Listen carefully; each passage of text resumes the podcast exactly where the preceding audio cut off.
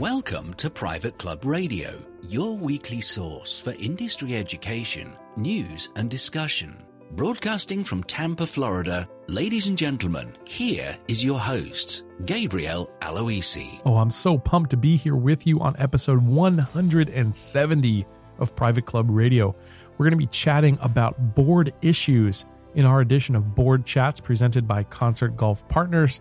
And we've got the amazing duo of David Duval and Joseph Abley of Club Board Professionals. And they were both featured in the ABCs of Plutonium Private Club Leadership, my new book. If you have not read it, there's two free chapters for you just waiting for you to read over at plutonium.club. I would love it if you had a little look at that. And if you've already read it and loved it, why don't you leave a review on Amazon? That would really help us, Michael Crandall and myself, get this in front of more people who need to see this book. Once again, that is plutonium.club. And if you've read the book, go ahead and share that website with a colleague in the industry. That would be really, really wonderful. Well, we've got Dave Duval and Joseph Abley, as I said, and I'm really excited to have them on because they really talk about some interesting things that happen behind closed doors of those boardrooms. And Peter, of course, they've seen it all. Between the three of those guys, they have seen it all. And it's a wonderful conversation that we have. There were a little bit of um, we had some bandwidth issues, and so there's some some not so great audio at some times. So I, I just ask that you bear with me because the content is so good. I want to make sure that you hear it, and uh, that just happens when you're talking with people across the country on a single line. So without further ado, here is Board Chats. And now it's time for Board Chats, presented by Concert Golf Partners. A behind the scenes look inside real boardrooms with special guest Peter Nanula. Welcome to another edition of Board Chats presented by Concert Golf Partners. We re chat with actual board members and staff of equity member owned clubs. It's real world experiences inside the club boardroom dealing with board strategy and management issues. And it's your behind the scenes look right into the boardroom, brought to you every month by Concert Golf Partners, who bring capital and operating expertise to preserve and enhance private clubs. I'm joined by Peter Nanula. Peter, how are you today? Doing great here in sunny Newport Beach. Yeah, nice weather. And uh, are you doing any surfing out there, Peter? not not not this time of year, but I guess some people are. uh, how are things going over at Concert Golf Partners? What's new over there? Yeah, things good. Uh, two weeks ago, we recapitalized another member-owned club down in Venice, Florida, not far from you, uh, called Plantation Golf and Country Club. It's a 36-hole club, great club. They host the LPGA Tour qualifier every year. Great amenities: golf, swim, fitness, tennis and uh, pretty manageable debt, and I think a pretty well run club by the board. But um, just a combination of trying to figure out how to replace their aging members every year, and knowing that there's billions of dollars of capital projects they have to keep funding and going back to their members for assessments on. Uh, you know, it's a pretty common set of challenges that we, we're helping with. Especially in that part of the world. So, what are some of the ways that concert comes in and does that? I think most clubs know that attracting younger families is a key to their future success. But I think, you know, having a set of amenities, building a set of amenities that appeals to young families can be costly. Uh, number two, having the programming or activities. It really stems from a whole culture of the club leadership to appeal to those younger families, knowing what they want, programming for it, sometimes we just find that's harder, if, especially if your board is not well represented by younger families to begin with. How do you even how do you even build a culture like that at your club? And we're in a better position to do that all around the country. Yeah, a lot of I think a lot of clubs pay lip service to the we want to be family friendly and you know, then they don't really know how to go about it. But I've seen firsthand how concert comes in um, and, and really does change the ethos of a club. And uh, my hat's off to you guys for doing that. Yeah, thanks. We're trying. Yeah, so I'm excited to bring on our featured guests, Mr. Joe Abley and Dave Duval of Club Board Professionals. Uh, we've had them on the show in the past, but if you don't know, both Joe and Dave are certified public accountants, and they've both served on their respective uh, boards for over a decade. Um, so, Dave and Joe, welcome to the show, gentlemen. All right. Thanks, Gabe. Thanks very much, Gabe. Yeah. And thank you, Peter. Yeah.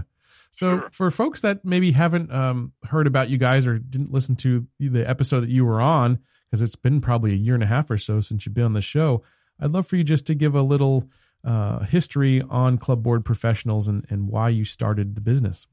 Uh, Dave and I were both long serving board members of our respective clubs. Uh, I was Braeburn in Newton, Mass. Uh, David's Charles River in Newton, Mass. And Queech, the Quechee Club in Quechee, Vermont. Uh, we, we really helped lead our clubs through some transformative times. Uh, when we got to the end of our terms, uh, we decided we were going to take what we learned, uh, and a lot of it was learned the hard way, uh, and try to apply it uh, to other clubs. Dave, you want to enhance it? No, I think you covered it. I mean, we just wanted to uh, and uh, allow other boards and clubs benefit from what took us a long time to learn to try and accelerate that learning curve because, as you know, most club members don't serve very long. And by the time they know much of anything, um, it's time for them to move on. Uh, so we tried to accelerate that learning curve. Absolutely. You guys have had a lot of success in the industry and really made some inroads pretty quickly, I would say. How did you guys go about doing that when it's when it's kind of a tough tough nut to crack sometimes? Early on, uh, recognized that there was a lot to learn about the industry, and we established a peer group of clubs, about a dozen of the best performing clubs um, in the greater Boston area.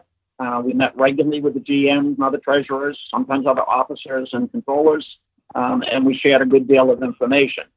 Uh, so uh, we learned a lot from others, and that was incredibly valuable. Uh, from that, uh, took a long, a consistent long-term approach and develop long-term financial plans that boards and members understood. Um, and in doing that, we focused on funding a long-term plan, not project by project financing. Project by project financing will get you in trouble. Yeah. Um, we also benefited by having good succession planning at our clubs and the fact that Joe and I served on boards for a very long time by most club standards. And, you know, vice presidents typically moved into the president's spot. You know, I served on the board for a long time, treasurer for six years. Our secretary, for instance, was secretary for 10 years.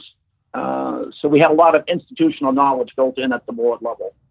Uh, we used debt judiciously, um, and we matched the revenue source to the debt service and bond redemption requirements. So we had good visibility a long way out. Admissions certainly increased by all of the capital improvements that we made, but the members were excited about it and they could help sell the vision to the prospective members. So I think that's about it. But I think that the overarching um, element for both Joe and I was we expanded the capital base. We define capital base as the net fixed assets, and we focused heavily on maintaining what we had um, broadening the offerings, improving the off uh, the offerings, um, and attracting young families, and that was the key to our success. Yeah, what was the, what was the result in your clubs once you went through that process? At ours, the initiation fee, we were able to nearly double it um, over time. Um, we have a very young membership now. I think the average age now is probably under 50, um, and admissions have never been stronger. Wow. How about you, Joe? In our club, it was pretty much the uh, uh, the same thing. I mean, we did not have a waiting list uh, back in the early 2000s for a variety of reasons. Most of it was facility and amenity driven. Uh, the golf course was a mess, but we hired a, a green superintendent from another club that actually he did a terrific job there on a lower budget. So when he came to us, it was like he died and went to heaven. Uh, so we didn't have to invest any more for him to fix up the golf course. And that allowed us to enhance uh, the pool. It allowed us to rebuild the dining facilities, improve the tennis. Hmm. Um, and we're at the point now where we have a nice problem with Braeburn.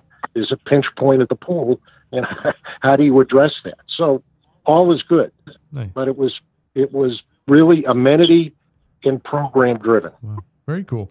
Well, I'd love to um, go over some of the board challenges, your top 10 board challenges that you have, because you've now worked with boards all over the country, and I'm sure you're seeing a lot of trends. What would be, in your minds, gentlemen, some of the biggest challenges that boards face today? Sure. Um, I'd say maintaining and improving the capital base um, for changing demographic, typically younger, um, presents problems for a lot of clubs. Getting the succession planning thing done right is a challenge for many clubs. Aligning cap, uh, committee efforts with long-term plans uh, can be a challenge. If you give committees a couple of hours a month to meet without a strong charge each year, they will find something to do. It may not be exactly what you want them to do. Um, most clubs give lip service to board orientations, um, and they really fail to transfer um, institutional knowledge forward. Um, and if you're in a kind of a restart mode or jump ball every time you get a new administration, uh, you typically don't end up with a great result, um, and it puts the GMs in a very difficult position.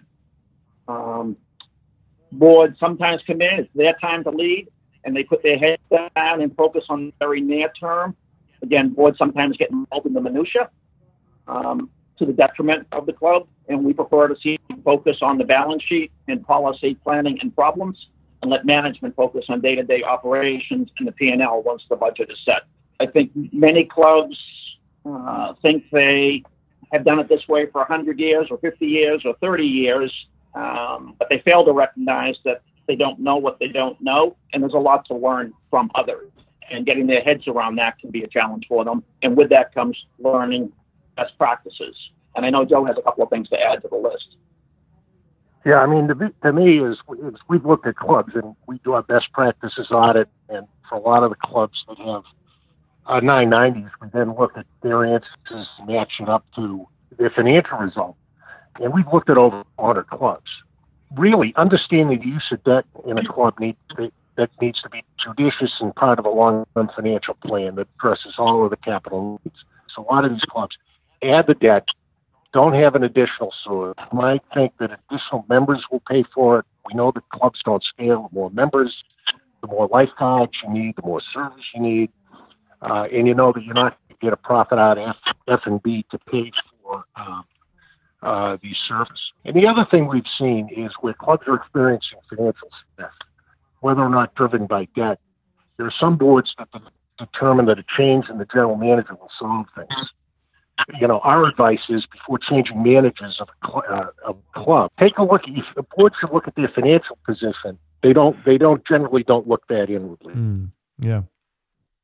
Well, that's great advice.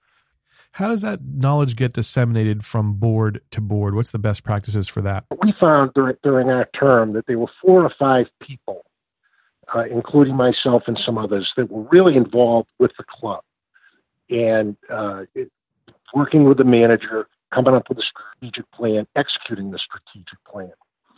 At our club, the treasurer uh, and secretary bylaws can stay on. And we do that specifically for the purpose of institutional knowledge going forward. We also pick people that are going to be the future leaders of the club. So even though they're terms of four years on in the club world, some of them will yeah. step off, but we'll bring back again after a year. Not everybody, just a selected few members so that you continue to have a, a fresh and vibrant board, but with the institutional knowledge that's kind of necessary to pass on to the new members of the board, the committees, and the membership at Charles River, um, the governance model is slightly different. You serve a one an unlimited number of one year terms. So as long as you're doing a go- good job and the members want you back and the nominating committee put your name up on the slate, you can stay in seat forever. I happen to like that model. If you can get solid people in some key roles and keep them a long time, it really benefits the club. Turnover confuses a lot of things and typically impedes uh, consistent progress hold on one sec, Dave. I, I just want to bear down on this bylaw question because you guys are both referring to the bylaws at Braeburn and, and Charles River as being kind of important in how your board is constituted and how you guys governed your club. And mm-hmm. you know, we're, we're working with a, a club right now that has bylaws dating back 40 or 50 years, and and that those bylaws that were drafted up that govern how you get your equity back when you resign is choking this club.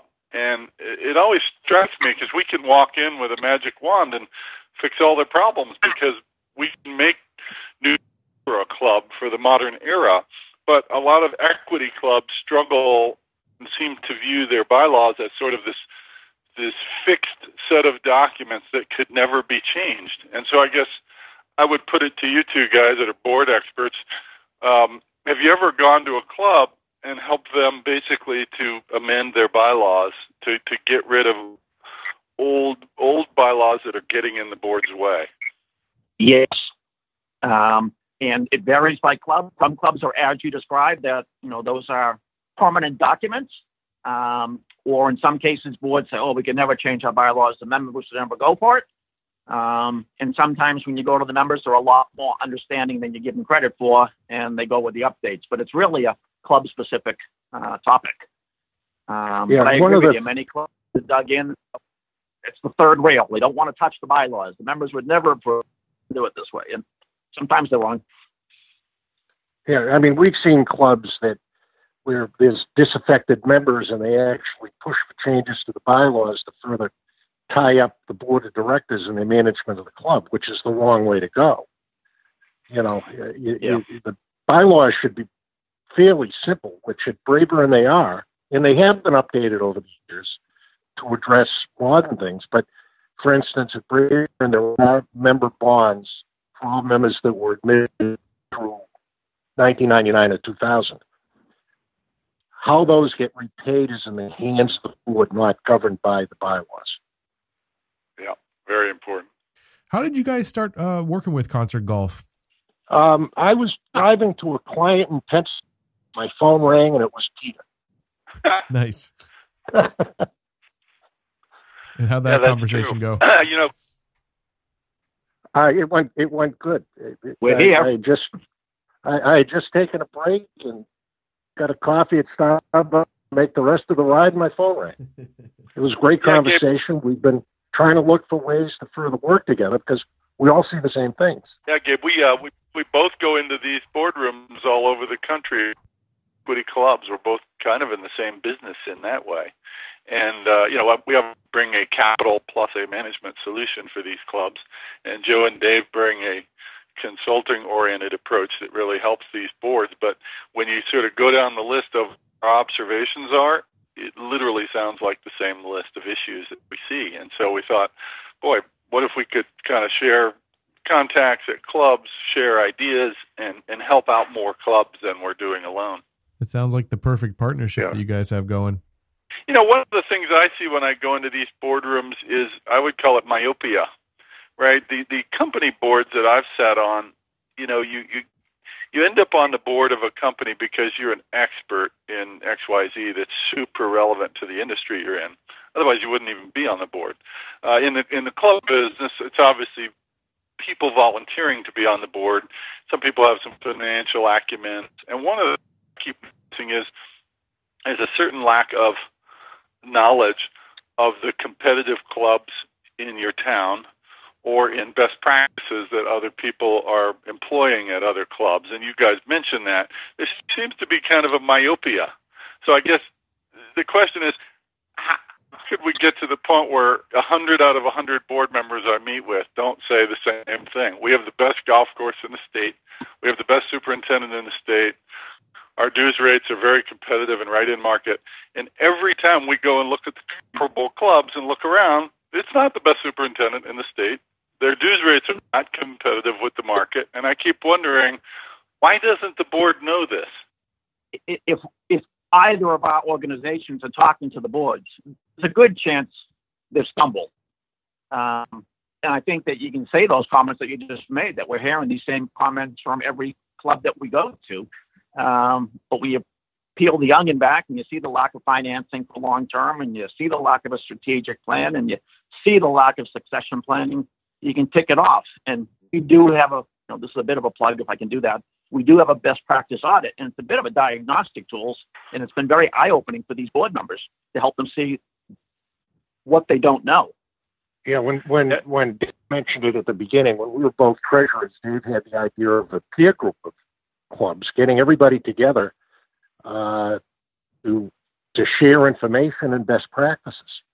And the rules were you had to come and share your documents or you couldn't participate.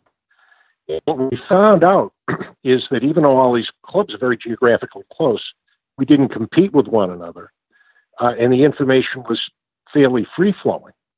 So, as an example, uh, you know, you took a look at a club that had a capital assessment uh, to fund forward capital expenditures, not backwards ones. So you put money in the bank. Everybody looked around and said, you know what, that's a pretty good idea. And they all adopted it. And I think if clubs around the country had peer groups that would include a treasurer, president, general manager, they often less myopic. Yep, spot on. Boards typically spend a lot of time on whatever paperwork's put in front of them. If you put a P&L in front of the board, that's what they're going to talk about. But you spend an inordinate amount of time but talking about timing differences within a year. That well, we budgeted this for February, but it's going to happen in May now. And then you get over to May, and it's like, well, we budgeted for February, but it's hitting now. And we try and get into focused on are we on plan or off plan for the full year and let the general manager, treasurer, and controller answer that question. If you're on plan for the year, great, move on. You don't need to spend a half an hour or 45 minutes on, you know, we missed the F&B budget for February for reasons that should be pretty clear. Yep. Very good advice. Absolutely. Yeah, you know, you guys, this is Peter. You guys mentioned another thing that I see all the time, and that is the board's role being strategy, long-term strategy and the general manager and staff's role being day-to-day operations of the club.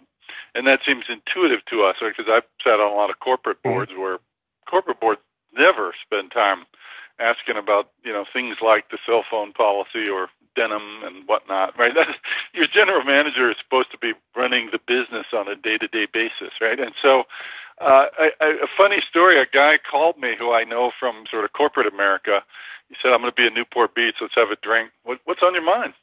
He said, uh, well, you know, our club has all these same issues that you guys just ticked off. And uh, what would you recommend, Peter, if you were here? But just putting myself in your guys' consulting seat, you know, I told them very simply after hearing their issues, you know, what you really need to do is you need to hire a good new GM because I think they were in between GMs at the time and you need to have that person be the CEO of your club, and you need to get your board to stick to strategy like a like a corporate board. If you just do that, five or seven of these other issues you just mentioned will be dramatically improved. So they ended up mm-hmm. hiring a, a GM that that I know in the industry. He's kind of a leading, you know, CCM type of a guy, and uh, they had very quiet conversations amongst the board without him in the room saying, guys, we're going to stick to strategy like a corporate board. We're not going to get involved in these day to day operational issues and get in his way. And, uh, you know, six months later, he called me and said, Peter, best thing we ever did. We, we have a real uh, GM who's acting as a CEO running our club. He's made a radical turnaround at our club, and our board members are thrilled we just stick to the long term business plan of the club. The meetings are shorter. We don't get into the minutia and the emotional, personal issues, and our club is on a definite upward trend. And I keep thinking, boy, why don't most boards do this? Because most of these board members I meet, they're on the boards of companies in their regular lives, and they know how boards are supposed to work. Right. exactly. It's it's I, you know I, yep. I, I think I, you know to me kind of observe this uh, with my successors is that uh, when members start, you know, crawling up their backside, they react to it. Uh, and then that gets you from strategy and operations. Uh, where I had a tendency to just hand it back to Sean, who was the general manager, and lo and behold, he, he handled it. But you know, sometimes those emails cause cause reactions, even though you know, it's not statistically significant. It's just somebody that's pissed off about something. And I'd say the other difference, a board in corporate America, your uh, your members are both your shareholders and your customers. Um, so it gets a little trickier sometimes. That's right. It's a com- yep. completely different uh, dynamic that's going on in boardrooms for sure, private clubs. Gentlemen, I, I know we could go on all day long. I've really enjoyed the the discussion, just listening to you guys go back and forth and all the experiences that you've had. Um, Dave and Joe, folks want to find out more about you guys and what you do. How do they go about doing that? cbpros.com. That's fantastic. Thank you guys so much for lending your expertise for all these years in the boardroom And Peter, thank you for coming on once again here on Private Club Radio's board chats. Always great talking with you, sir. Yeah, thanks, Gabe. Well, that's going to do it for this episode of Private Club Radio, and I hope you have a wonderful, productive week. I'll catch you back here next time. And until then, here's to your membership success. Private Club Radio is brought to you by Concert Golf Partners, helping to preserve and enhance private golf and country clubs.